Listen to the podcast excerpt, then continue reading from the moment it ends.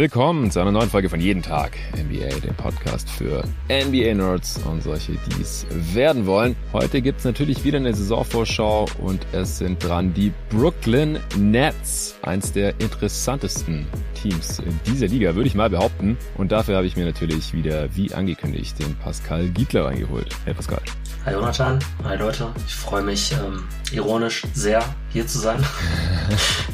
Hab ja schon gesagt, auf die Magic Preview hatte ich prinzipiell mehr Bock, aber ähm, ja, ey, was muss, das muss. Ich, äh, ich möchte mich mit meinen Brooklyn Nets auseinandersetzen nach dem Media Day. Ja, also die Nets sind ja dein Team Nummer eins eigentlich. Äh, ist jetzt schwierig gewesen für dich die letzten Jahre, auch bei den letzten Previews schon, äh, denn du kannst Kevin Durant äh, nicht allzu viel abgewinnen. Kyrie Irving ist jetzt auch nicht gerade dein Lieblingsspieler. Äh, jetzt haben sie noch für Ben Simmons getradet zur letzten Trade Deadline und diesen Sommer drohte da schon alles gewaltig zu explodieren oder implodieren, ich weiß es nicht. Und irgendwie ist dann doch nichts passiert, zumindest nichts Großartiges. Kevin Durant ist noch da, Kyrie Irving ist noch da, Ben Simmons ist äh, zum ersten Mal überhaupt wahrscheinlich da. Ja, auch Steve Nash und Sean Marks äh, sind noch da, der Coach und der GM. Und irgendwie, ja, wollen sie uns weismachen, dass jetzt alles Friede, Freude, Eierkuchen ist. Auch am Media Day äh, lief das so, den wollten wir noch abwarten, was Kevin Durant sozusagen hat äh, nach seiner Trade-Forderung kurz vor Start der Free Agency und äh, nachdem dann eben kein Trade zustande gekommen war und es eben eben dieses äh, Meeting gab äh, mit Joe Tsai, dem äh, Besitzer der Brooklyn Nets, in dem KD ja ähm, angeblich äh, hat zumindest jetzt auch noch niemand widersprochen oder gar widerlegt, äh, die Köpfe von Nash und GM in der Brooklyn Nets Organisation gefordert hatte, hat man sich dann ein paar Wochen später nochmal getroffen und ja, KD dann einfach gesagt, ey, wir bekommen hier gerade nicht den Gegenwert, den wir für dich haben wollen, muss jetzt erstmal da bleiben. Und er hat gesagt, okay. Und äh, jetzt sind wir irgendwie hier. Und wie gesagt, alle Beteiligten sind noch am Start und das ist alles so ein bisschen awkward. Auf der anderen Seite bin ich persönlich froh, dass wir dieses Team, auch dieses Trio überhaupt mal noch auf dem Basketballfeld sehen werden, wenn jetzt nichts mehr dazwischen kommt. Ein paar Wochen muss es noch halten und dann müssen alle fit sein, was äh, bei den Beteiligten auch nicht immer unbedingt gegeben ist. Aber wie dieses Roster zusammen auf dem Feld aussieht, da bin ich schon gespannt drauf. Auf der anderen Seite muss ich sagen, ich bin, wenn man es jetzt noch nicht rausgehört hat, sehr, sehr überrascht, dass wir das noch erleben. Es kam jetzt erstmal anders oder wird wahrscheinlich anders kommen, als ich gesagt habe, nachdem KD eben öffentlich den Trade gefordert hatte, via ähm, Shams dass äh, er eben nochmal im Netztrikot aufläuft. Das finde ich extrem überraschend. Das gebe ich auch zu. Es kam jetzt anders oder wird sehr wahrscheinlich anders kommen, als ich äh, gedacht hätte. Aber es ist irgendwie insgesamt schon alles sehr, sehr wild und auch noch nie dagewesene Situation. Und mich interessiert es jetzt extrem, was du als Brooklyn Nets Fan von dieser ganzen Geschichte hältst. Ich war, wie man, also wenn man mir folgt, ich bin ja auch durchaus dann äh, jemand, der auf äh, Twitter oder generell in sozialen Medien ähm, nicht wirklich zu 100% authentisch ist, im Sinne von, ich troll halt auch gerne irgendwie rum, aber halt eher auf so eine äh, augenzwinkernde, lustige, ähm, nicht so auf äh, Verschwörungstheorie angelehnt. Äh, Grüße an Kyrie an dieser Stelle. Äh, sonst lande ich vielleicht irgendwann mal bei ihm in der Instagram-Story, so wie ein ähm, gewisser Verschwörungstheoretiker äh, aus den USA womit er sich auch vor kurzem wieder sehr beliebt bei mir gemacht hat. Ähm, nee, lange Rede, kurzer Sinn. Das ist schade für mich, äh, weil ich finde, nach der Saison hätte irgendwie dann auch ähm, ein Neustart, ich will nicht sagen gut getan, aber mhm irgendwie kommt man mit dem Kern jetzt nochmal wirklich nach oben, kommt man mit dem Kern dahin, wo man dachte, dass man 2019 und sogar ich allen voran, äh, da muss ich jetzt auch äh, den Gang nach Canossa angehen, letztes Jahr gedacht habe, dass man damit hinkommt. Also Championship. Ist das ein Championship Caliber Roster? Fragezeichen.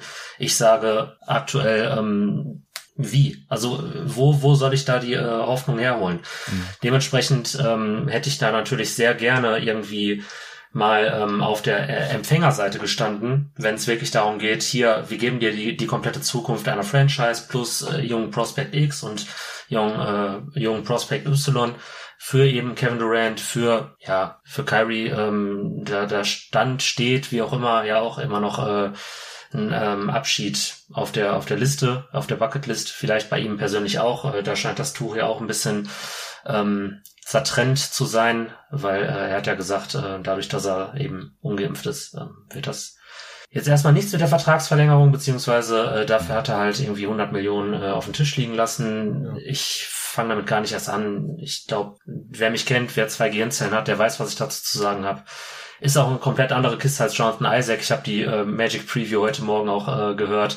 Ähm, weißt du, Isaac ist so einer, der, der, der ist gebrainwashed durch äh, Christentum, durch eben diese Erziehung mhm. äh, ohne Ende, dieses Glauben an Schicksal. Also ich will das überhaupt nicht mit Kyrie vergleichen. Kyrie ist ein Mann, der alles hatte der Geld ohne Ende hatte, der sportlichen Erfolg ohne Ende hatte, der hatte Schuhe, die sich wie geschnitten Brot verkaufen haben. Ich habe mir auch äh, Schuhe von ihm äh, geholt ich fand ihn cool, Uncle Drew, hast du nicht gesehen. Und dann, mhm. also keine Ahnung, es ist ein äh, psychologisch sehr interessanter Fall. Und ähm, ja, dass dann man so eine Knalltüte dann auch neben Kevin Durant äh, stehen hat, den ich ja immer so ein bisschen als ähm, sehr schmal geratenen äh, Charmin Bear äh, betitel, weil er einfach so soft ist.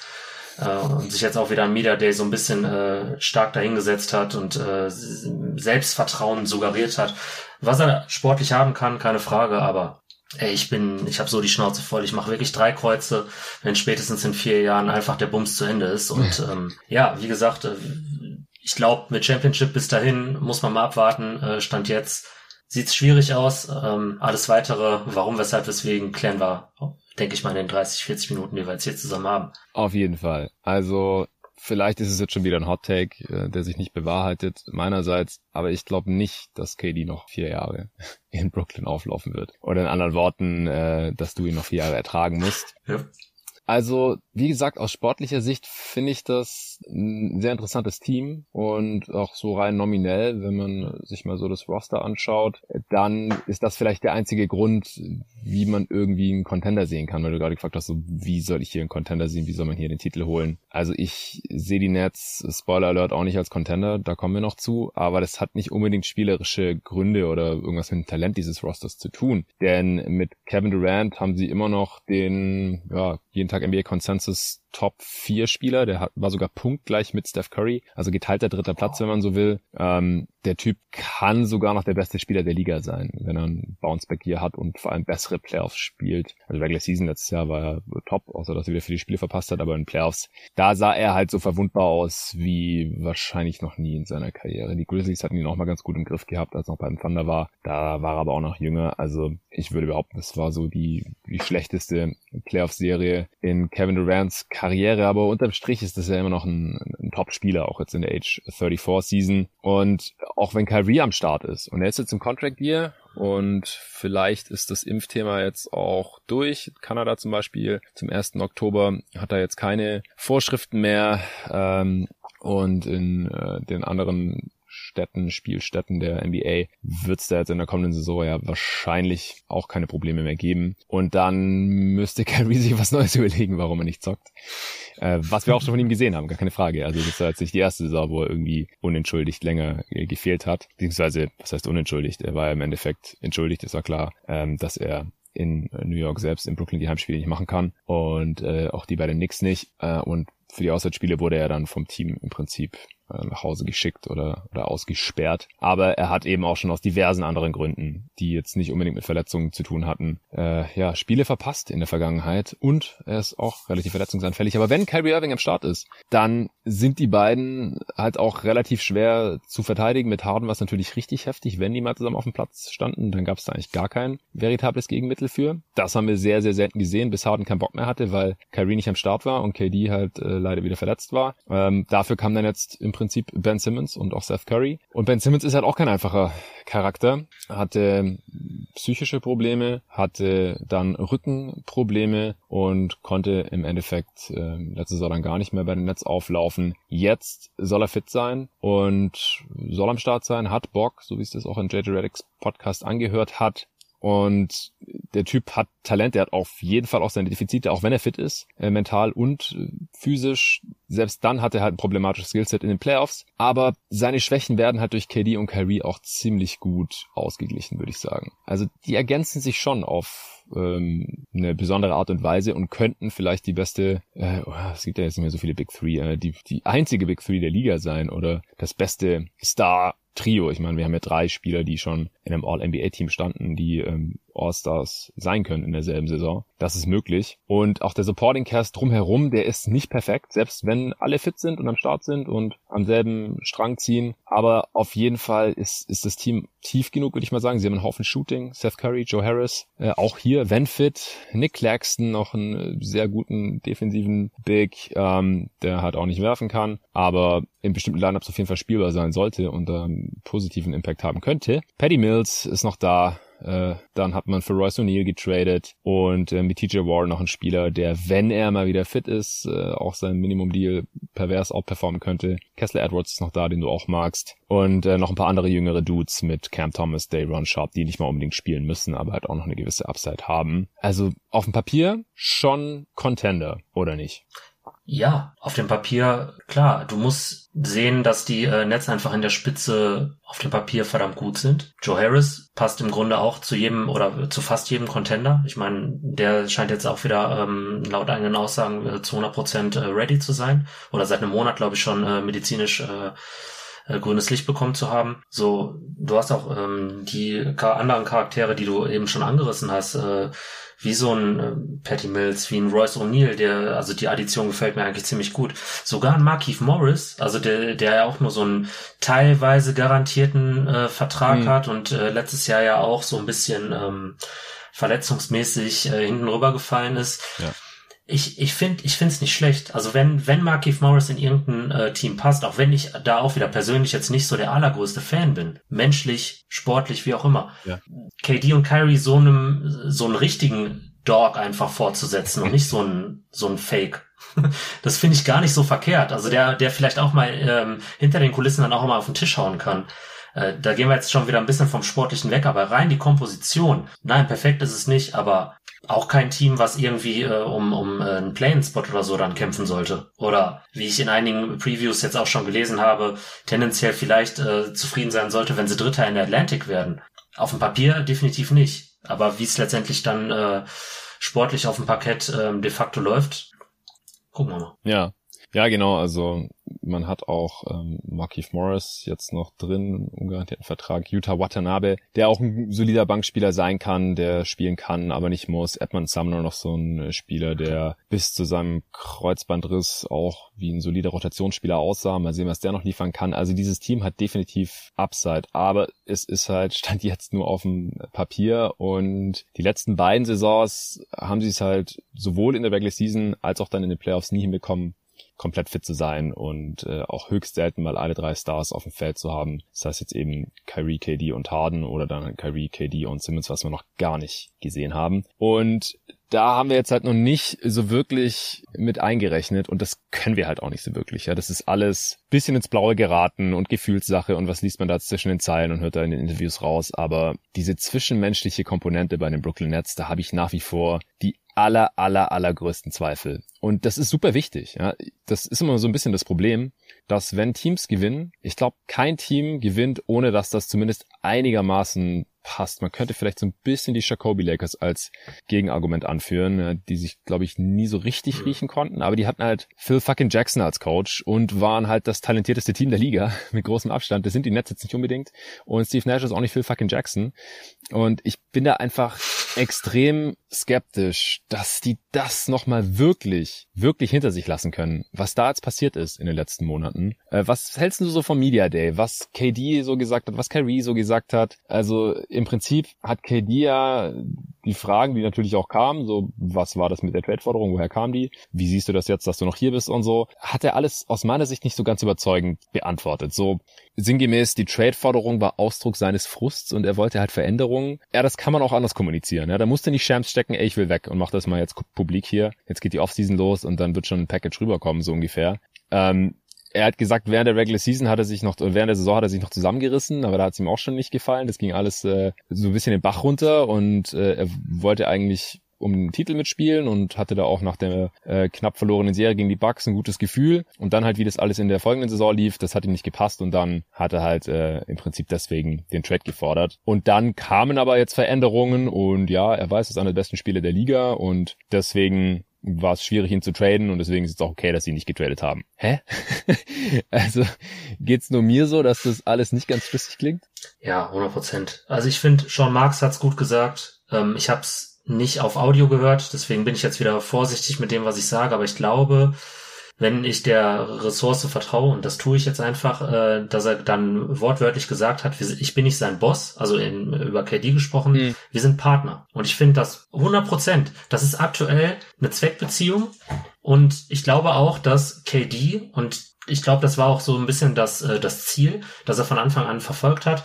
KD will da eine Franchise rennen, wie vielleicht ähm, es LeBron hinter den Kulissen gemacht hat. Ich finde, von vornherein, nach Caddys Ankunft, Coaching Change, man hat, äh, glaube ich, dann auch ähm, sehr viele Spieler verpflichtet für äh, Minim Minimalgehälter mhm. und bei DeAndre Jordan eben für mehr als das, ähm, die, ähm, mit, wo man sicherlich KD gefragt hat, ob das denn so passt. Und ähm, ja, dementsprechend fand ich, das war eine sehr passende Aussage zu KD. Ich muss da einfach nochmal so wieder so ein bisschen ranten, so dieses, ja, ich habe während der Saison, äh, als ich äh, weg war, habe ich gemerkt, so ja, passt nicht. Ja, ach, so, wen, wen willst du jetzt, wen willst du jetzt dafür verantwortlich machen? Du willst das Front Office dafür verantwortlich machen, dass wahrscheinlich alles komplett mit dir ähm, durchgesprochen hat. Mhm. Du willst die Verletzung von Joe Harris verantwortlich machen. Du willst deinen Kumpel äh, Kyrie äh, verantwortlich machen dafür, dass er nicht geimpft ist oder den Staat New York oder wen auch immer. So, ich habe aus dieser elf Niederlagenserie, die äh, KD glaube ich auch erwähnt hat, oder zehn, ich glaube, der hat gesagt, irgendwie, äh, als wir zehn in, ähm, in Folge verloren haben, da war es im, Grunde für mich. Hat er verletzt. Ja klar, das ist einfach irgendwie genau. Mhm. Starting Five gegen Boston Bruce Brown, Paddy Mills, Bambry, Blake Griffin, Kessler Edwards. So, und von der Bank alle mit mindestens 24 Minuten. Javon Carter, David Duke Jr., Cam Thomas, Daron Sharp und James Johnson. Ich meine, come on. Ich meine, der, der ist wie lange in der Liga? 16? Keine Ahnung. Elendig viele Jahre. Der weiß, wie das Business funktioniert. Der macht hinter den Kulissen, macht er genug. Versucht ja auch in New York. Deswegen wollte er auch wahrscheinlich nach New York irgendwelche äh, LeBron Light Moves im äh, Entertainment Business äh, aufzuziehen. Der weiß, wie es läuft. Wenn du Max äh, Vertrag hast, wenn dein Kumpel Kyrie einen Max Vertrag hat, wenn Harden war zu dem Zeitpunkt prinzipiell noch ähm, äh, in Brooklyn äh, als ich, also ja. das Spiel, das ich hier gerade auf, auferzählt habe, ne, das war Pre-Trade. Der verdient eine Menge Geld, wenn nicht sogar Max. So. Ja, aber auch Max, ja. Genau. Von Houston noch. Und dann hast du dann noch Joe Harris, den man auch quasi unter deiner Regentschaft, so nenne ich es jetzt mal äh, vorsichtig formuliert, ähm, das Geld gegeben hat. Ja, ey, wo, wo soll die, das Talent herkommen? Was ist, was ist das für eine bescheuerte Aussage? Ja, ja. kein Contender sollte elf Niederlagen in, äh, in Folge sammeln. 100 Prozent. Aber dann bleib in Golden State. Geh mir doch nicht auf den Sack. Du hattest in Golden State alles, aber das hat dir ja nicht gereicht, weil das war ja nicht dein Team. Ja. Deswegen wolltest du ja dein eigenes Team. Ja, aber wenn du, wenn du halt nicht der, der krasse Strippzieher bist, ja, dann liegt's vielleicht ein bisschen an dir und nicht immer nur an den anderen. Ich meine, Steve Nash, du, du darfst unter Steve Nash machen, was du willst und du forderst deinen Kopf. Ja. Steve Nash muss sich alles anhören, dass er nicht coachen kann, dass er, was weiß ich. Ja, aber warum? Weil das ist doch deine Show. Das ist doch deine Show, die du rennst. Give the ball to KD. Das ist doch unsere Offense. Ja. Das läuft doch nicht äh, über deinen Kopf hinweg. Es ist so eine Wurst. Also wirklich, ich, ich, ich kann, ich kann's nicht mehr hören. So, ich, äh, Media Day war auch für mich wieder ganz äh, schwer zu konsumieren. Ähm, Kyrie habe ich mir eh nicht gegeben, aber so, so Ben Simmons, da kann ich noch sagen, ja, okay, ist auch ein schwieriger Charakter. Ich bin auch nicht der größte Fan, ja, aber das, was er gesagt hat und so wie er sich jetzt gibt, ich, ich, ich kann es irgendwie noch so ein bisschen fühlen, aber mhm. so dieses, dieses KD, auch wie er da sitzt und wie er sich einfach präsentiert, wie er auf Fotos aussieht, so, hau ab. ich kann den nicht mehr sehen, wirklich nicht. So gut er ist, der ist, wenn du, wenn du mich in ein paar Jahren fragst oder jeden anderen fragst aus, aus ich sag jetzt mal der dieser dieser Millennial Bubble ähm, um 1990 geboren, wie auch immer. Mhm. Wer war der krasseste Offensivspieler, den du je gesehen hast? Ja, da werden sehr, sehr, sehr viele Leute sagen KD. Mhm. Egal, was der links und rechts neben dem Court macht. Und von mir wirst du diese Antwort auch kriegen. Aber das, ich komme mit dem auf keinen grünen Zweig. So, ich finde, es ist einfach im Moment, äh, das sind die KD Nets. Und ich bin einfach froh, wenn's äh, wenn's vorbei ist. Und äh, ähnlich wie du, ich glaube nicht, dass äh, er die vollen vier Jahre da absitzen wird oder äh, die Nets und äh, Joe Tsai sich das noch viel länger äh, gefallen lassen werden, weil ey, Joe Tsai bezahlt, glaube ich, aktuell wieder 100 Mille Luxussteuer. Also es ist jetzt auch nicht so, als wäre das jetzt das kostengünstigste Hobby für so einen Milliardär, auch wenn er Milliardär ist und so, alles gut. Ja. Aber ich meine, come on, das ist das ist einfach so eine Shitshow. Und der Milliardär, der war einfach, ja, weiß ich nicht, passiv-aggressiv, unbefriedigend für einen Eimer aus Fansicht. Ja, also die äh, Lux-Tax ist Stand jetzt 89 Millionen, also knapp 100 Millionen, äh, die George Sider wieder on top zahlen muss, also auf die äh, Payroll von über 181 Millionen nochmal on top. Ja. Das ist ordentlich und wie gesagt, ich, ich sehe in der Konstellation nicht, wie dieses Team 16 Spiele in Playoffs gewinnt. Also es ist ja, es wird ja offen drüber gesprochen, dass KD nur da ist, weil die Nets kein befriedigendes Paket bekommen haben. Hat niemand abgestritten. Ja. Das ist keine Grundlage, auf der man äh, in eine Meisterschaftssaison geht. Das funktioniert normalerweise nicht. Man kann jetzt natürlich irgendwie auf Kobe 2007, glaube ich, war es zeigen, der im Sommer auch mal weggewollt hatte und dann irgendwie zu den Bulls wollte und der Trade durchgegangen, wenn er nicht drauf bestanden hätte und er hatte eine No-Trade-Clause, den konnte er da mitsprechen, äh, dass Luol Deng bei den Bulls bleibt und der wäre halt im Trade äh, zu den Lakers gegangen und danach irgendwie Friede vor der Eierkuchen. Sie haben später für Gasol getradet und sind noch zweimal Champ geworden. Ja, KD ist nicht Kobe und wie gesagt, Nash ist auch nicht Phil Jackson. Die Nets sind auch nicht die Lakers und es ist auch ja nicht das einzige Problem, nicht der einzige Unruheherd. Und Kobe damals, der hatte auch ein schlechtes Team um sich herum gehabt, war mehrmals in der ersten Runde gescheitert und so, weil er Shaq im Prinzip, ich will nicht sagen, aus LA weggeekelt hatte, aber äh, die Lakers haben sich halt zwischen Shaq und Kobe entscheiden müssen, haben sich für Kobe entschieden und danach ist das Team halt erstmal echt schlecht gewesen. Das sind alles ganz andere und nicht vergleichbare Umstände, als es jetzt gerade in Brooklyn ist. Also ich sehe das so wie du. KD ist für das, was in Brooklyn passiert, zum größten Teil selbst verantwortlich. Klar, die Vaccine-Geschichte, da hat er keinen Einfluss drauf. Ich weiß nicht genau, wie er dazu steht. Ähm, dumm gelaufen, sage ich jetzt mal, für ihn, dass Kyrie sich halt so entschieden hat und äh, dann halt auch so konsequent ist und sagt, nee, ich verzichte auf über 100 Millionen Dollar bleibe bei meinem Standpunkt, wie du vor einem Jahr gesagt hast. Äh, ein Mann der Prinzipien muss man vielleicht fast schon irgendwie respektieren, auch wenn man inhaltlich da nicht zustimmt. Und dann war KD halt auch die letzten beiden Jahre immer über relativ weite Strecken der Regular Season verletzt. Und das kommt jetzt vielleicht auch einfach mit diesem Alter.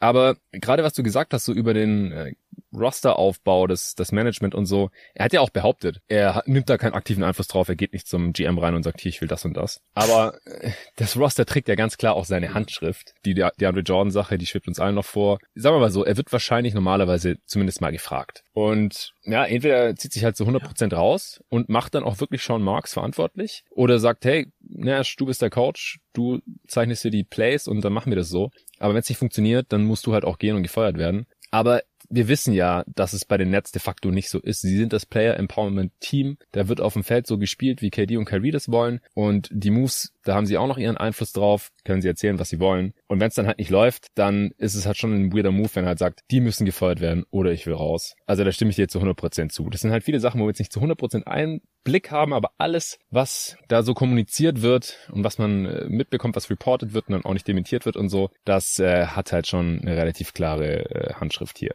Die Akte Ben Simmons, was, was hältst du von ihm? Da weiß ich jetzt eigentlich noch gar nichts von deiner Seite, glaube ich. Er ist äh, ehemaliger Philly-Spieler, de dementsprechend war er für mich auch immer Meme-Material. äh, oder Punching Ball, wie auch immer. Ja, äh, prinzipiell würde ich aber auch sagen, ich finde den Fit geil. Mhm. Als neben ähm, Joe Harris, neben KD, neben Kyrie, vielleicht dann neben einem Royce O'Neal. Also da gehe ich jetzt direkt schon auf so eine auf so eine Closing Five, äh, damit wir hier unser äh, unsere To-Do-Liste vielleicht auch mal abarbeiten, obwohl wir uns da heute wahrscheinlich nicht so wirklich äh, zu 100 Prozent dran halten werden, einfach weil dieses Team das einfach äh, ja. so hergibt, dass man auch mal freier erzählen kann. Ja, sowieso nie zu 100%. Prozent. Eben. Ähm, ja, es ist doch ein geiler Fit. Du hast im Grunde dann wirklich so diesen einen Spieler, und das hattest du letzte Saison eben nicht, oder auch die Saison davor, den du jedem ähm, offensiv potenten Spieler des gegnerischen Teams irgendwie vorsetzen kannst. Mhm. mit dem, was wir von Ben Simmons wissen. Also ich weiß jetzt nicht, wie er wieder zurückkommt, aber ähm, ist er jetzt die, die absolut beste Position, um Point Guard, um äh, einen gegnerischen Center zu verteidigen? Nein, aber du hast halt im Grunde jetzt wirklich äh, Flexibilität in der, in der Defense und kannst wirklich sagen, äh, okay, der, der läuft gerade heiß, gib uns einen Stopp, wenn ich jetzt so ganz auf äh, Casual Barbershop Talk äh, rede. Ja. Und das finde ich, das ist schon, schon ein geiles Ding. Plus, Ky äh, Kyrie äh, funktioniert äh, prinzipiell auch ähm, oder kann prinzipiell auch Aufbau funktionieren. Ben Simmons ist ein super Playmaker, der hat eine super Court Vision. Der kann dann auch eben auch auf der äh, auf der 5 äh, oder als nomineller 5er im Dunkerspot irgendwo eingesetzt werden oder slashen oder also das ist ja das ist ja alles so, soweit okay. Es kommt dann immer darauf an und das ist die Challenge bei Ben Simmons, wer steht dann eben äh, um ihn rum. Ist es dann ähm, äh, optimal, wenn man mit äh, Claxton oder Sharp, also mit einem klassischen Big und ihm gemeinsam auf der Platte steht? Wahrscheinlich nicht, aber ähm, gerade äh, hinsichtlich äh, Closing Five oder wirklich dann auf Play, äh, Playoff Basketball, wo man vielleicht auch den Gegner äh, vielleicht auch mal überraschen will mit unkonventionellen Moves. Wobei so unkonventionell ist es nicht. In Philly hat das ja ein bisschen auch gemacht mhm. ähm, auf der 5. Also bin ich bin ich äh, zu 100% sportlich an Bord, äh, ehrlich gesagt. Ähm, mittlerweile aber auch. Also ich war immer sehr großer James Harden Fan. Aber das hat ja dann aus diversen Gründen einfach nicht gepasst in Brooklyn und von daher ähm, kann ich mit Ben Simmons an der Seite von KD und Kyrie eigentlich ganz gut leben. Ja, also ich bin da auch sehr gespannt drauf. Ich glaube vor allem, dass es offensiv mit Simmons, Kyrie, KD und zwei Shootern in der Regular Season ziemlich unstoppable sein kann. Da ist dann halt die Frage, ja. wie verteidigen die? Dann müssen eigentlich die zwei Dudes, die noch neben denen spielen, switchable sein, weil Simmons ist einfach kein Rim Protector. Ja, der, den kann man dann vielleicht offensiv ja. irgendwie als deinen Big Man bezeichnen, weil alle anderen es halt auch nicht sind und weil er nicht werfen kann, äh, obwohl, Klammer auf, er will ja jetzt angeblich Dreier nehmen, haben wir aber schon oft gehört. ich glaube es erst, wenn wir sehen, Klammer zu. Ähm, ich. Hast du seine Form gesehen? Sorry, ich muss hier unterbrechen. Hast nein. du, hast du, oh Will ich die sehen, oder? Äh, zwei Dreierversuche äh, sind äh, durchgekommen. Einen davon hat er, glaube ich, getroffen. Glückwunsch. Und ich bin kein Shooting-Doktor, ne, aber holy shit, also, shit who knows. Wirklich, shit who knows, wie viel Dreier du wirklich triffst. ja, wurde er gefragt, ne, hat er gesagt, äh, shit, who knows. äh, ja, er, er hat ja auch im JJ Reddick Podcast zugegeben, dass ihn das beschäftigt und so, dass er halt ähm, so als Non-Shooter gesehen wird. Ja. Äh, ich, es klang für mich nicht so, als ob der mal noch ein Confident Shooter wird und ob er die Technik mitbringt und den Touch und so, das darf halt alles in Frage gestellt werden, weil guckt euch seine Freiwurfquote an. Was die Defense angeht, ich glaube, der hat nach wie vor Bock, der sieht sich ja selber auch als so ein Lockdown-Defender und rechtfertigt damit ja auch, ja, im Prinzip seinen, seinen Status und alles. Er sagt halt, hey, ich verteidige die ganze Zeit die besten Gegenspieler und es klang jetzt nicht so, als ob er da keinen Bock mehr drauf hätte. Also ich glaube, das wird er nach wie vor tun. Er wird der Point-of-Attack-Defender sein, aber er kann halt nicht der Rim-Protector sein. Das haben wir einfach schon gesehen. Er sieht in der Defense, er spielt eher wie ein 2-Meter-Mann als wie ein 2-Meter-10-Mann defensiv. Das ist halt so. Das wird sich jetzt, glaube ich, auch nicht mehr ändern. Deswegen müsste man dann, wenn dann alles switchen, denke ich. Und dann ist halt ein Seth Curry zum Beispiel schon nicht mehr spielbar, weil der wird dann gehuntet. Kyrie auch schon, aber den kann man vielleicht gerade noch irgendwie ausgleichen. Harris auch, der ist auch relativ kräftig, aber das ist alles schon ein bisschen shaky. Weiß auch nicht genau, wer dann der fünfte Starter ist. Wahrscheinlich Royce O'Neill. Ich bin, glaube ich, nicht so überzeugt von dem wie du, weil er auch defensiv ignoriert wird. Also seine Dreier verteidigt einfach in Playoffs keiner und er nimmt und trifft da nicht genug dafür, davon, um das zu bestrafen. Und defensiv ja. sehe ich seinen Mehrwert halt auch nicht so wirklich gegeben. Es ist gut, wenn er dann nicht mehr der Point of Attack Defender sein muss, sondern das Simmons macht und er dann noch der zweitwichtigste Defender vielleicht ist. Aber da halte ich ihn auch für ein bisschen overrated mittlerweile hat er einfach abgebaut und ich finde es auch krass, dass sie einen First Runner dafür bezahlt haben. Aber ich mhm. glaube, man könnte da schon irgendwie sinnvolle Lineups zusammenbekommen. Interessant wird's dann, wenn Nick Claxton und Ben Simmons defensiv drauf sind. Ich glaube, dann kann man defensiv richtig gut sein. Weil Nick Claxton ist gerade dieser ähm, Rim Protecting Roaming Defender, der so ein bisschen Richtung Robert Williams oder so gehen kann. Der kann auch mal switchen, aber der ist halt offensiv noch ein größeres Problem als Ben Simmons, weil Simmons kann wenigstens passen und den Ball in Transition pushen und ähm, am Ring finishen und so, das kann Claxton auch, aber er ist noch mieserer Freiwurfschütze als Ben Simmons und kann nicht wirklich passen und ist einfach eine Null offen. Meine, das haben wir auch gegen die Celtics erst gesehen in den Playoffs. Ist auch, glaube ich, interessant, dass wir jetzt hier so viel über die Offseason gesprochen haben und alles, was um dieses Team herum passiert ist. Und diese Playoff-Serie habe ich nur bei KD mal ganz kurz angeschnitten. Also da konnte man halt auch schon relativ viel rausziehen, was die Probleme dieses Teams waren. Sind jetzt teilweise angegangen. Ich glaube, wir werden nicht mehr so viele Four-Guard-Lineups sehen. Aber die haben immer noch nicht so viele Lineups, wenn überhaupt eine, die nicht so viele Schwächen hat, dass ich denen in den Playoffs wirklich über den Weg traue. Also sie können sehr interessante Lineups aufs Feld schicken. Manche sind dann defensiv stärker. Und ich könnte mir auch vorstellen, dass halt Nick Claxton, Simmons, KD, Kyrie und dann halt noch Curry oder Harris äh, in der Regular Season gut genug sind an beiden Enden des Feldes. Also dann defensiv eher stärker mit Claxton und Simmons äh, zusammen drauf und wenn äh, Simmons mit quasi vier Shootern drauf ist, dann ist es natürlich sehr offensivlastig und defensiv anfälliger. Aber dass halt beide in der Regular Season in dieser Liga gut genug sind, um den Gegner ordentlich auszuscoren, regelmäßig. Ja, da habe ich äh, im Grunde auch so nichts ähm, hinzuzufügen. Ich finde halt, diese ähm, Addition von äh, Royce O'Neill, das mit dem Dreier hast du schon äh, wunderbar gesagt, das hast du aber, glaube ich, auch nicht zum ersten Mal äh, gesagt hier mhm. an dieser Stelle, ähm, ist trotzdem halt offensiv meiner Meinung nach äh, vernünftiges Upgrade dann zu Bruce Brown. Da werden ja dann jetzt auch die ähm, Vergleiche gezogen, eben mhm. weil man ja gesagt hat, okay, den einen haben wir verloren, den einen haben wir reingebracht. Ich finde es halt auch wie du ein bisschen zu teuer. Aber ähm, ja, andererseits äh, hat er, glaube ich, äh, letzte Saison ähm, nicht alle Spiele der Utah Jazz bestritten, aber allen, in denen er gespielt hat, war er halt eben gesetzt als Starter. Ja. Und das ist schon mal ähm, ganz gut, dass man da jetzt auch nicht wieder ein, ähm, ein Fragezeichen ähm, reingeholt hat im Sinne von, ja, wir wissen nicht, was, was ist der jetzt hier für uns als Team, sondern du hast ja wirklich einen Spieler, der sich als Starter in der äh, Liga, ich möchte behaupten, etabliert hat über die letzten zwei, drei Jahre.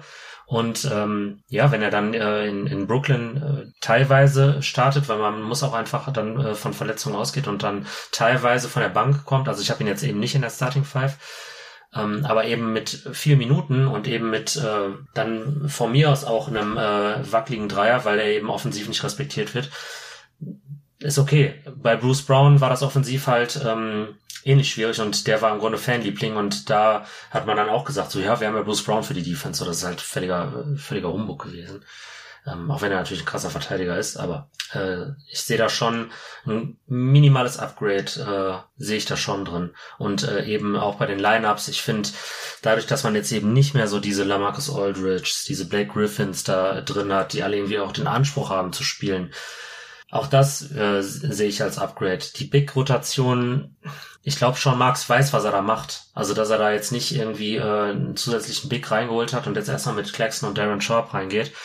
Ähm, hat den jetzt auf Media Day, ähm, um da nochmal die Brücke hinzuschlagen, ähm, Mut angeredet, hat gesagt so, yo, ähm, die beiden Jungs, die genießen unser Vertrauen und die haben noch Upside etc. Aber ich denke schon, dass da sehr viel auch mit ähm, sehr, sehr, sehr kleinen Lineups äh, gegangen wird. In der Regular Season wäre ich da ähm, durchaus Fan von, wenn, also in engen Spielen dann auch wirklich und Matchup abhängig, aber ähm, man muss das auch wirklich äh, konserviert einsetzen und äh, ich würde mir dann auch echt wünschen, dass man äh, Claxton und Sharp irgendwie äh, die Raps gibt, auch wenn das schwierig werden könnte ähm, äh, aus ähm, Erfolgssicht, aber im Grunde einen Buddy da drin zu haben, der eben nicht deine, ich sage es mal in Anführungsstrichen, besten Optionen hinsichtlich Playoff Basketball ähm, irgendwie körperlich äh, ramponieren lässt, äh, sollen die ruhig abbekommen mit ihren jungen Körpern.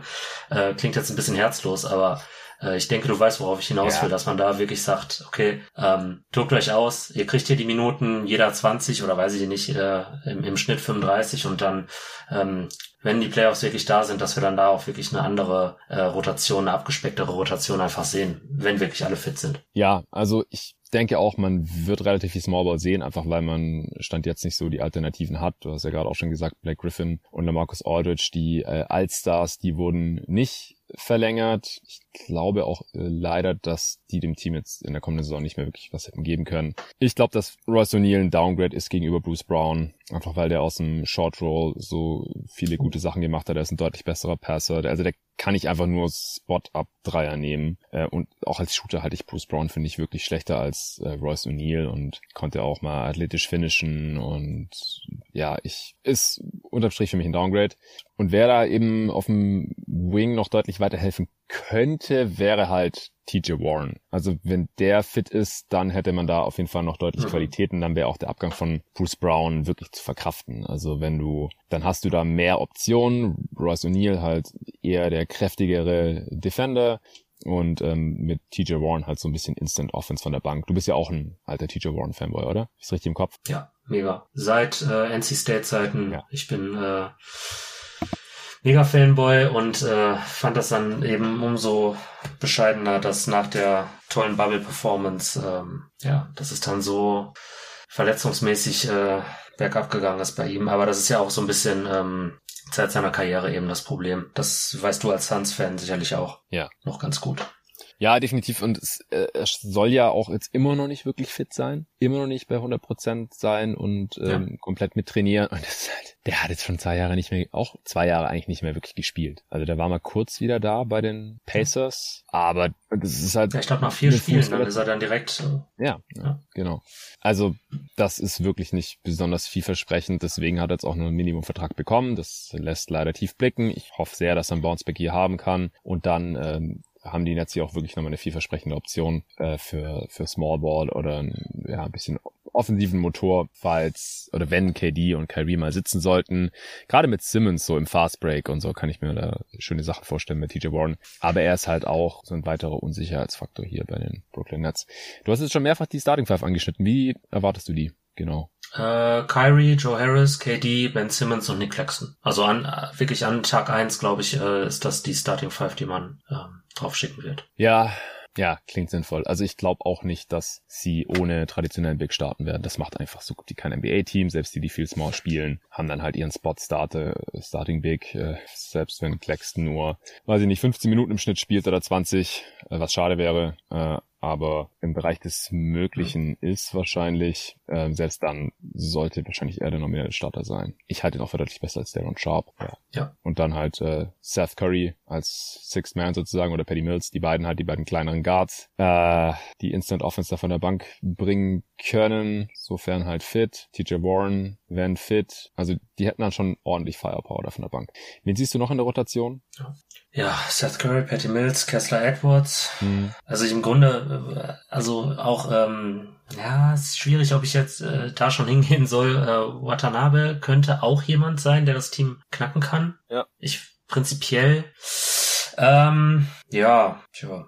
Ich glaube nicht, dass äh, Londis Williams da äh, direkt irgendwie ähm, planmäßig drin ist. Ich überlege gerade, ob ich jetzt irgendjemand vergesse. Äh, helf mir auf die Sprünge, falls dem so nee, ist. Aber ich nee. glaube, da sind wir jetzt einmal äh, durch, ne? Auf jeder Position. Ja, ja. Also klar, äh, wir haben auch in den letzten Jahren gesehen, dass, äh, dass Steve Nash äh, nicht schüchtern ist, wenn es darum geht, in äh, Sondersituationen unkonventionelle äh, Starting-Lineups äh, auf die Platte zu stellen, beziehungsweise ähm, jungen Spielern eine Chance zu geben. Aber ja. da gehen wir jetzt einfach mal nicht von aus. Das wären dann alles die Kandidaten, die ich da in der Rotation sehen würde. Ja, also deshalb habe ich Steve Nash auch immer zugute gehalten, dass er da viel experimentiert hat, teilweise natürlich auch aus der Not geboren, äh, da die Stars halt leider oft genug gefehlt haben. Aber ich denke halt, solange Seth Curry und Paddy Mills fit sind zum Beispiel und Kyrie Irving wird mit Cam Thomas jetzt keine große Rolle spielen. Wie gesagt, äh, ich denke, dass die traditionellen Big-Minuten eher Claxton abgreift als jetzt ein Daron Sharp. Kessler Edwards hoffe ich, dass der in der Rotation sein wird und ist halt auch einer der wenigen Two-Way-Spieler in diesem Roster, muss man auch nochmal dazu sagen. Sie haben halt wieder sehr viele One-Way-Spieler, die das, was sie können, auf höchstem Niveau können, aber halt nur an einem Ende des Feldes. Und Kessler Edwards hat halt noch am ehesten äh, 3D-Potenzial von allen Spielern hier. Also das halt auch auf einem höheren, deutlich höheren Niveau vielleicht zu bringen als Royce O'Neill. Die Frage ist halt, kann er das direkt in der kommenden Saison schon tun? Ja, und David Duke, Alonso Williams, Edmund Sumner auch, die sehe ich jetzt alle eher nicht in der Rotation. Siehst du einen Breakout-Kandidaten? Glaubst du da an die Claxton oder irgendwen anders? Ja, glaube ich schon im Grunde seit drei Jahren dran. Ja, ich auch. Aber ähm, ja. Also klar, äh, irgendwie so äh, potenziell irgendwie was in Richtung ähm, defensiver Star, aber das Problem ist halt, wenn du dann nicht auf der auf der Platte bleiben kannst, weil du dann ähm, irgendwann gehackt wirst, weil du einfach äh, zehn Freiwürfe in Folge in den Playoffs verpasst, so ja. dann könnte es halt schwierig werden mit äh, Breakout. Und ja, deswegen Cam Thomas war ich noch nie großer Fan von. Äh, Rookie-Saison hat mich jetzt auch nicht unbedingt bestärkt. Und äh, nee, dementsprechend hätte ich da jetzt äh, ehrlich gesagt keinen. Weiß nicht, ob ich da äh, einen offensichtlichen Kandidaten vergesse, aber ähm, inspiriere mich gerne. Nee, also ich, ich hoffe, dass Claxton sich als Starter irgendwie etablieren kann, weil er offensiv halt trotz fehlendem Wurf und ein Dreier hat halt einfach, oder ein Jumpshot hat er halt generell überhaupt nicht, ähm, dass er sich da halt entwickeln kann und wir dann nach der Saison sagen, okay, der hat jetzt sein, sein Breakout. Ähm, wie gesagt, vielleicht so ganz grob Richtung Robert Williams, ohne das Passing halt. Ähm, ja, oder halt Kessler Edwards, dass der sich halt in der Rotation festbeißen kann, was er ja teilweise schon geschafft hat letzte Saison, aber halt nicht konstant dann äh, in den Playoffs war auch nicht wirklich spielbar. Und bei den Freiwürfen, also es muss halt bisschen besser sollte es halt schon werden. Also vor allem halt nicht so schlecht, wie es in den Playoffs war gegen die Celtics. Hat er 18 Prozent seiner Freiwürfe getroffen. Vier von 22. Vier von 22 Freiwürfen.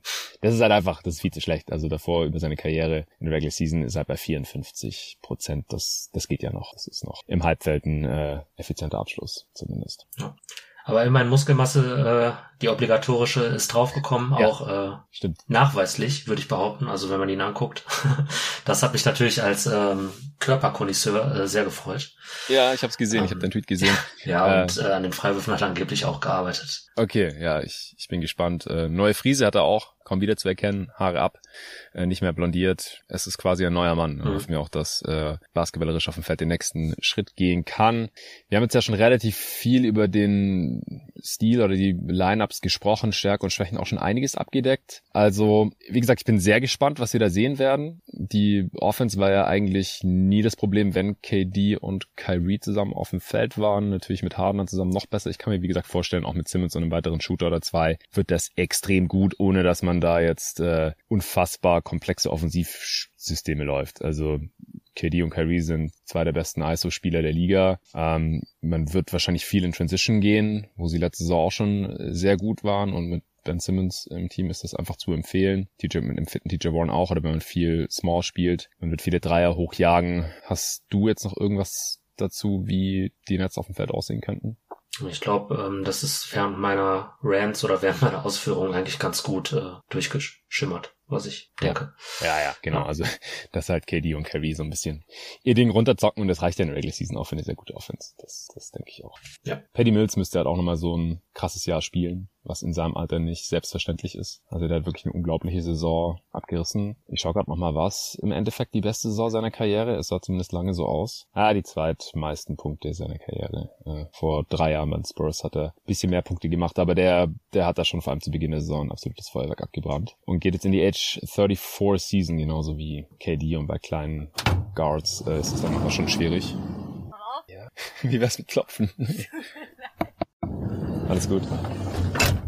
So, ja, Frau war am Verdursten. Hat aber die Tür aufgerissen. Äh, was habe ich jetzt gerade gesagt?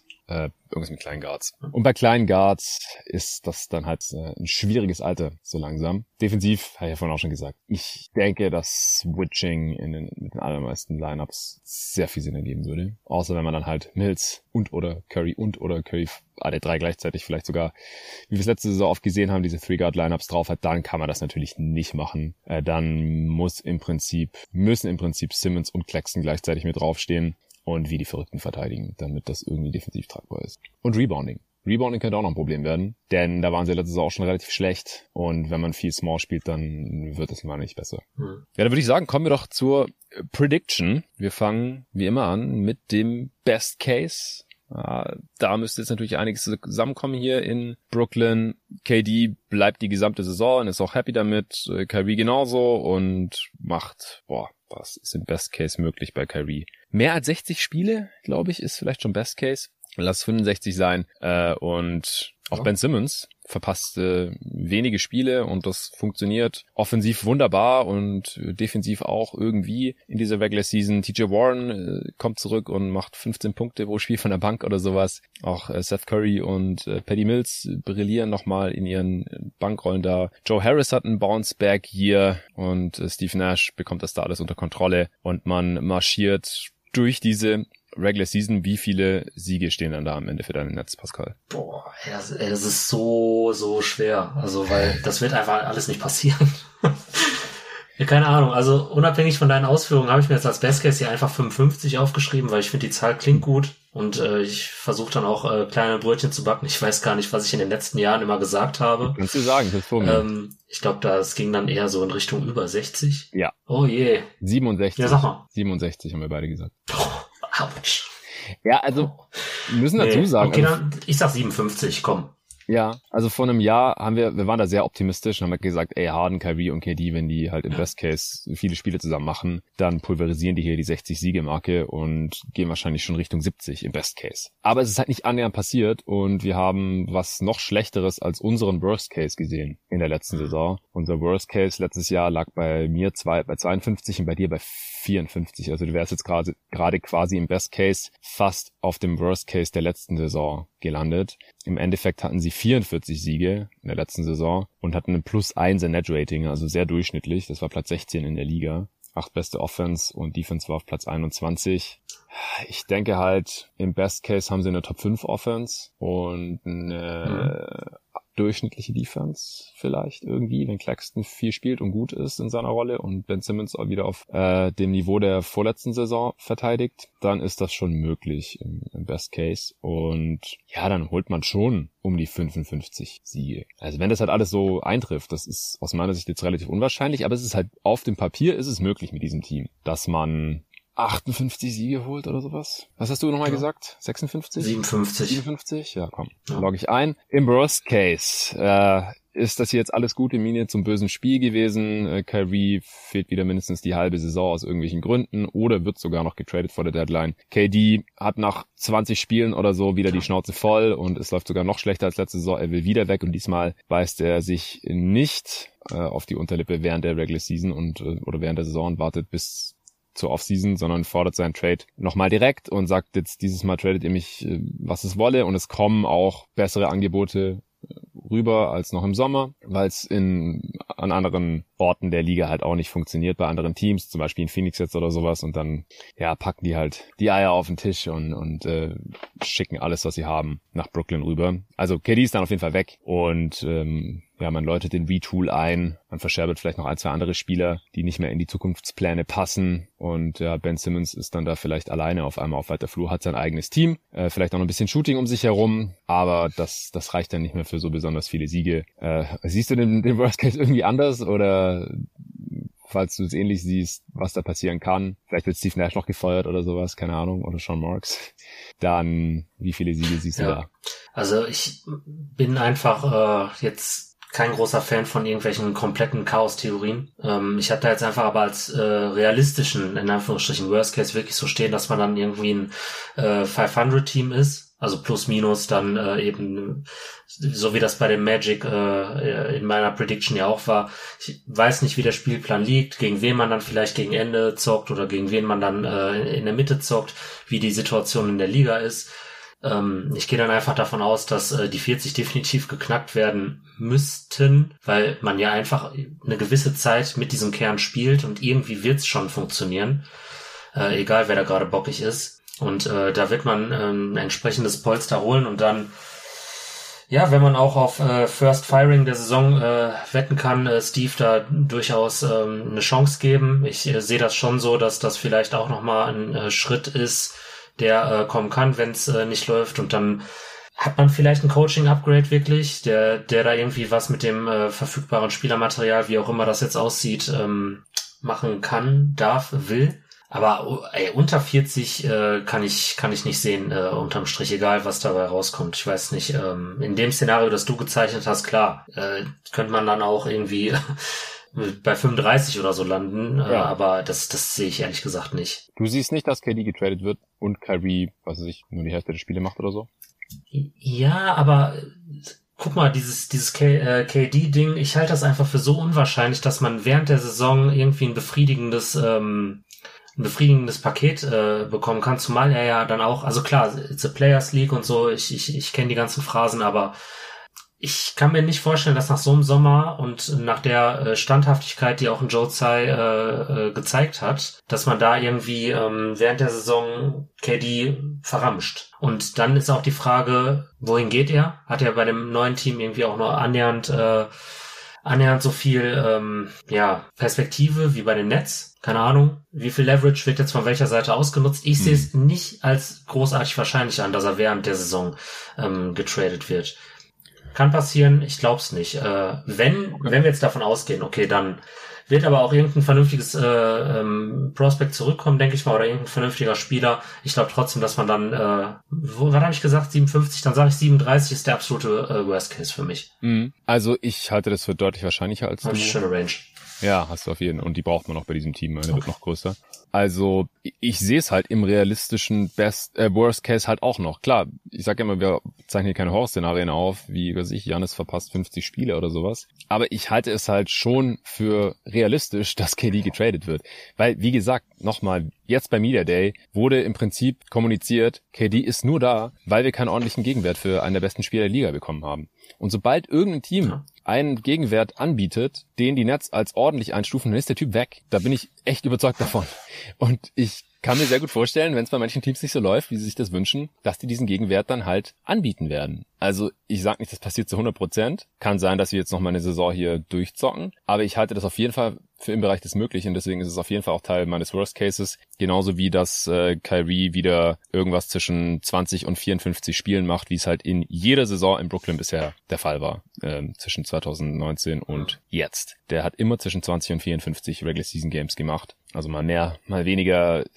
Im Worst Case muss man das auf jeden Fall mit einberechnen. Das ist wahrscheinlich eher zwischen 20 und 30 als bei den 54. Und dann hat TJ Warren halt auch kein Comeback da, sondern der wird nie wieder derselbe Spieler sein. Und Joe, Joe Harris hat auch kein Bounceback hier. Äh, Paddy Mills fällt ab jetzt in diesem Alter. So, da muss ja nicht mal alles zusammen davon eintreffen, das ist klar. Aber halt, es gibt auf jeden Fall Katastrophenpotenzial hier bei diesem Team und das halte ich für riesig. Das Katastrophenpotenzial ist enorm bei diesem Team. Ich halte es für mindestens so wie bei den Lakers. Das Ceiling ist höher als das bei den Lakers, aber ich halte es für ähnlich unrealistisch wie bei den Lakers. Die Preview ist schon draußen, wenn dieser Pod droppt, den konntest du jetzt noch nicht hören mit Julius. Aber da muss halt auch alles zusammenkommen, dass die irgendwie eine gute Saison haben. Eigentlich muss ein Westbrook-Trade noch her. So krass ist bei den Nets nicht. Die müssen jetzt nicht einen Trade machen, um Contender zu werden, aber da, die müssen halt ihr Potenzial irgendwie umsetzen und sich wirklich zusammenraufen und das, das sehe ich halt ehrlich gesagt wirklich nicht. Also ich halte es da ein bisschen mit den Kollegen von ESPN, Zach Lowe und auch Nick Friedel, der ja beim Team der Beatwriter auch ist von ESPN und er hat auch gesagt, also kann, können die Leute hier jetzt erzählen, was sie wollen.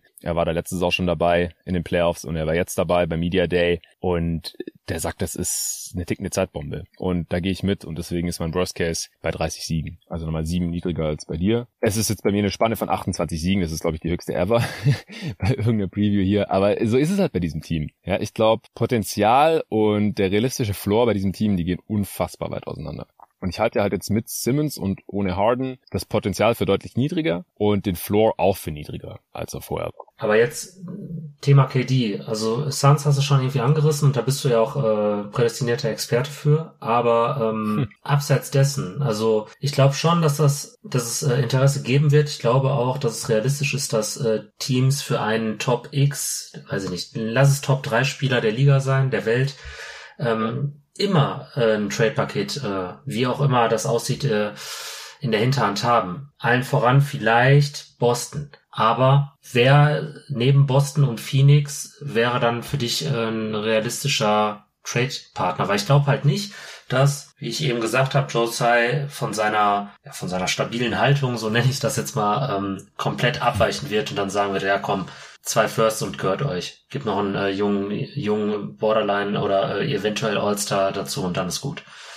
Ja, also nach allem, was man so gehört hatte, hat noch kein Team halt wirklich die Pick-Schatulle komplett aufgemacht. Das heißt, hat den kompletten Draft abgegeben, also vier Firsts und drei Swaps, äh, schon gar nicht unprotected. Und den Move kann ich mir jetzt schon noch vorstellen. Also, es hat schon auch was für sich, dass zum Beispiel jetzt meine Phoenix Suns die Band nochmal zurückgebracht haben und es nochmal irgendwie äh, in Angriff gehen wollen. Aber ja, zum einen wurde der Media Day jetzt ja von der Robert Sava-Geschichte irgendwie überschattet. Aber was jetzt auch der Andre Ayton beim Training äh, gestern am Dienstag dann nochmal ins Mikrofon gesagt hat, das kann man jetzt halt langsam auch nicht mehr wirklich ignorieren. Und auch nicht mehr relativieren, ne? Also das war ja, am Media nee. Day war es noch so ein bisschen, ah, Vorsicht, aber da war ich gestern ja. auch so, okay schwierig. Genau, das ist halt der Unterschied. Der Mieter, der habe ich noch gesagt, so ja gut, äh, es, es gibt hier halt, was ich, Mark Spears oder so, die vor Ort sind und sagen, das ist der traurigste Media Day, den sie in äh, über 20 Jahren Coverage je erlebt haben. Das ist eher wie so eine Beerdigung und dass halt auch Aiden gesagt hat, dass ihn das ziemlich mitgenommen hat und so, dass er mitfühlt mit den Opfern und äh, dass dann halt Aiden jetzt nicht so super hyped up ist bei seiner Pressekonferenz oder bei seinem Interview, wenn er gefragt wird, ja, wie war das denn für dich, als die Suns gematcht haben? Dass er gesagt hat, ja, ich, ich war halt,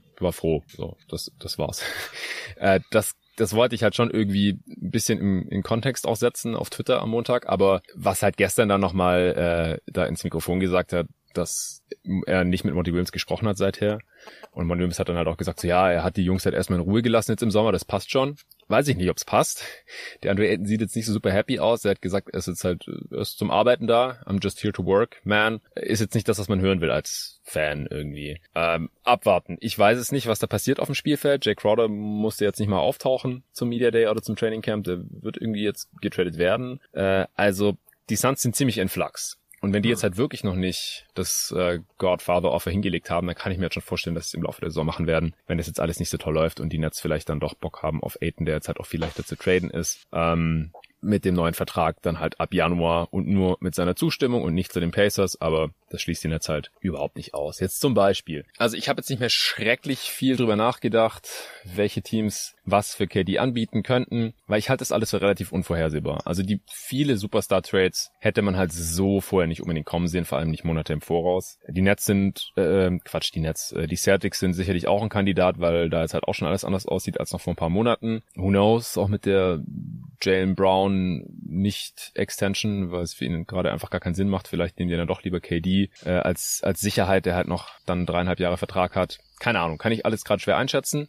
Aber ich bleibe halt dabei, dass die Nets gerade nur auf das richtige Offer warten. Das wurde so oder so ähnlich gesagt und äh, sobald dieses Offer da ist, ist KD weg aus meiner Sicht. Also davon davon rücke ich nicht ab. Sorry. Es würde mich schockieren, wenn dieses Team äh, den Best Case erreicht. Ich habe den Best Case nur so hoch wie auch du, weil das Talent halt irgendwie da ist und das Potenzial da ist und wir schon crazy Sachen gesehen haben in dieser Liga und ich gar nichts ausschließen möchte. Aber wenn die dann auch noch, also wenn die wirklich ernsthafter Contender werden, irgendwie um den Titel mitspielen, dann bin ich wirklich komplett schockiert. Mhm. Und das ist halt das, was KD möchte und deswegen wird er früher oder später weg sein. Vielleicht während der Saison, vielleicht erst nächste Offseason, who the fuck knows. Aber ich glaube halt, dass dieses Team unter all diesen Umständen halt äh, ihr Talent massiv underperformen wird, dass es dieses enorme Katastrophenpotenzial gibt und das halt, es muss ja wie gesagt nicht alles eintreffen von diesen ganzen äh, potenziellen Unruheherden. So also zwei, drei davon reichen halt schon, dass die deinen Worst Case erreichen mit irgendwie gerade so ausgeglichenen Bilanz, so wie letzte Saison halt. Äh, und wenn da noch ein bisschen mehr schief geht, dann ist halt KD wahrscheinlich weg oder Kyrie oder beide. Und dann können die wahrscheinlich nicht mehr auf diese Tanking-Teams aufschließen, aber dann ist man halt schnell im 30-Siege-Bereich. Das glaube ich schon gerade in dieser Eastern Conference. Deswegen ist mein Worst Case halt bei 30. Okay. Wow. Vor allem, weil sie auch ein Interesse dran haben, dann in der nächsten Saison noch relativ schlecht zu sein. Ja. Pick. Ja, es ist, ich bin gespannt auf die, ja, willst du noch was sagen? Ist, ja, jetzt wo wir auch wieder darüber gesprochen haben, es ist einfach unfassbar. Also ich, ich finde es ich find's so krass, äh, wie sich das jetzt alles entwickelt hat und ähm, ja, auch, dass, dass Kyrie ähm, da im Grunde auch nichts von, von gewusst hat, äh, diese ganze Dynamik, dass er das selbst irgendwie aus den Medien erfahren hat und jetzt quasi auch, also bei ihm gehe ich noch weniger davon aus, dass er irgendwie eine Zukunft in Brooklyn hat und ähm, ja, es ist noch weniger als KD? Ich glaube schon. Warum? Ja, denkst du, ähm, Kyrie mit, ja, okay, er ist halt ziemlich unberechenbar, aber glaubst du, Kyrie würde jetzt mhm. äh, irgendein Angebot der Netz mit äh, Kusshand in der nächsten, äh, also zum nächstmöglichen Zeitpunkt irgendwie annehmen? Ich sehe es irgendwie nicht. Also wenn die Netz, ich, ja, boah, wenn die Netz mehr bieten als jeder andere, ja, okay. was sie auch können. Ja. Glaub schon. Frage ist, ob die Nets das machen. Und ich glaube halt auch nicht, dass er ganz so dieser getriebene Typ ist wie KD, der halt wirklich nochmal einen Titel gewinnen möchte, glaube ich. Jetzt spätestens, wenn die Warriors ohne ihn angewonnen haben. Ja. Ich glaube, Kyrie ist das alles ein bisschen egaler. Ja, fair. Als KD. Und vielleicht nimmt er dann doch die Kohle, weil er jetzt auch relativ viel verloren hat schon letzte Saison. Und es ihm vielleicht auch ein bisschen egal ist, wo er jetzt genau spielt. Könnte ich mir vorstellen, aber das ist alles pff, Stochern im Nebel, das mache ich eigentlich nicht so ja. gerne. Ähm, ja, tut mir leid, dass es jetzt auch für dich so eine Therapy-Session oder sowas war, wie David es äh, in der Celtics-Preview schon genannt hat. Wir haben verdammt viele deprimierte Fans gerade immer in den Previews. Das war bei Bulls, äh, bei den Bulls mit Arne so, mit der Lonzo Ball Situation und dass das Team halt so ein bisschen in der Sackgasse scheint. Das war bei mir so. Phoenix Suns Preview, äh, das war bei den Celtics mit David so, das bei dir so mit den Nets. Es, es tut mir leid. Äh, ich, ich hoffe, euch geht's nach den Aufnahmen immer besser. Und ich denke aber halt auch, dass es in bei diesen Situationen halt auch nicht wirklich was schön zu reden gibt und dass wir hier die Dinge halt so auseinandernehmen und so ansprechen und diskutieren, analysieren, wie wir sie halt sehen und äh, da nichts äh, sugarcoaten und dann ja, dann dann tut's vielleicht mal ein bisschen weh. Ja. Dann weiß ich jetzt nicht. Äh, ich gehe mal davon aus, ich kenne die Zahlen ja nie, die Over-Under-Zahlen, aber ich okay. wette, ich gehe runter. Okay. das, ist, das ist deine Wette. Ja, meine Wette ist, ich gehe under. Ja, dann musst du mir erst deine Zahl sagen. Nein, nein, nein, nein, nein. Okay. 44, nochmal. Uh, ja, ja, da bist du, oh, safe under. Ja. 51,5 habe ich hier. Was? Und äh, Title Odds wahrscheinlich auch äh, einigermaßen vernünftig. Uh, ich glaube 700 laut äh, BKRF oder so. Ich weiß nicht, wie gut das ist, weil ich kenne mich hm. im Gambling nicht so aus. Aber boah. Ja, äh, ich habe hier die normalen deutschen Wettquoten. Das ist vielleicht ein bisschen greifbarer. Ja, damit kenne ich mich äh, schon eher. Sie haben die dritt, drittniedrigsten für die Eastern Conference auf jeden Fall nach den Celtics und Bucks und fast gleich auf mit den Bucks. Das finde ich krass. Aua. 4,6. Äh, dahinter kommen die Sixers mit 8,0 und die Heat mit 8,25. Also sind wieder extrem niedrig die Quoten auf die Nets. Ja. Wo haben wir denn die Championship? Äh, bei BKRF kann man noch bestimmt das Gesamtranking aufrufen. Ja, ich bin da gerade drauf. Äh, Sports Odd History haben sie das drittniedrigste. Oder, ja, genau drittniedrigste Quote. Ah, gleich auf mit den Hinter? Clippers. Hinter Celtics und Warriors. Ja, das macht Sinn.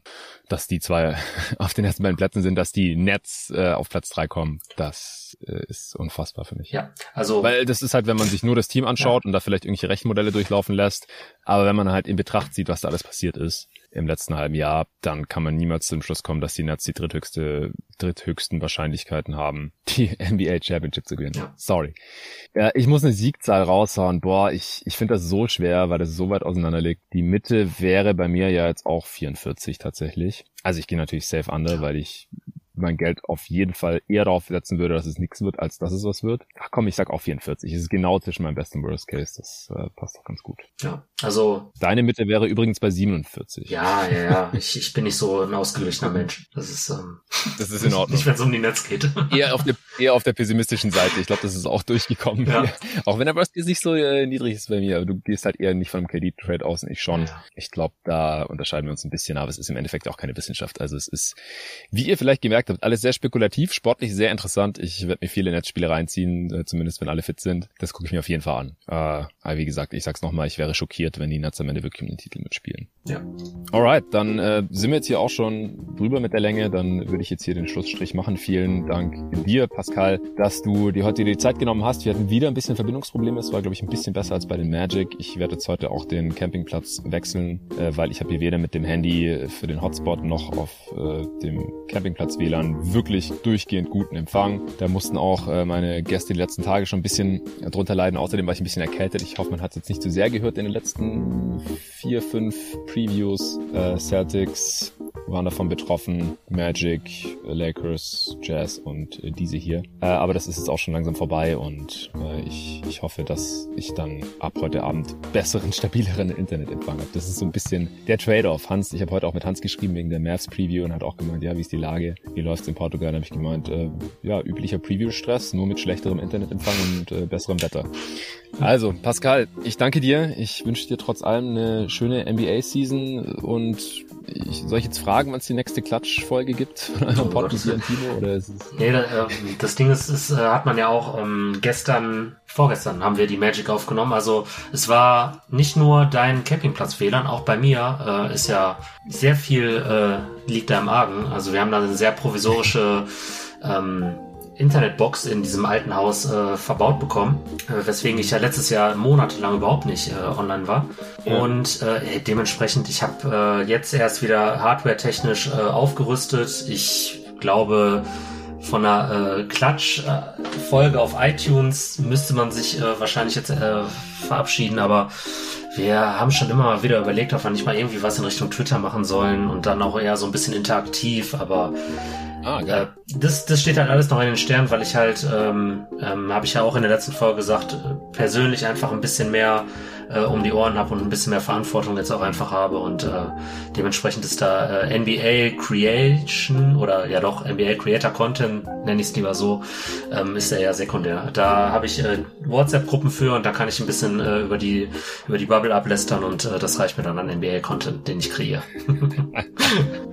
Verstehe, alles klar. Äh, wie gesagt, trotzdem danke für deinen Hustle hier. Viel Spaß in der neuen NBA-Saison. Ich äh, hoffe, ich kann noch mit Timo aufnehmen. Der ist leider krank geworden. War eigentlich schon längst geplant, die Heat-Preview. Äh, es wäre fast dazu gekommen, dass ich am selben Tag äh, mit euch Klatsch, Jungs, die Preview aufgenommen hätte. Hätten wir ja einen Crossover machen können. ja, ja, genau. Dann spontan irgendwie reinholen oder so. Oder so ein, ein Klatsch, jeden Tag NBA Podcast Release Day, dann beide ja, Previews an einem ja. Tag oder sowas hatte ich auch schon äh, hier auf dem Zettel. Ist leider nichts geworden, aber ich hoffe, das können wir noch nachholen mit Timo und dann haben die Jungs euch mal wieder separat gehört. Grüße gehen raus. Also, danke allen fürs Zuhören und fürs Supporten. Danke dir und bis zum nächsten Mal.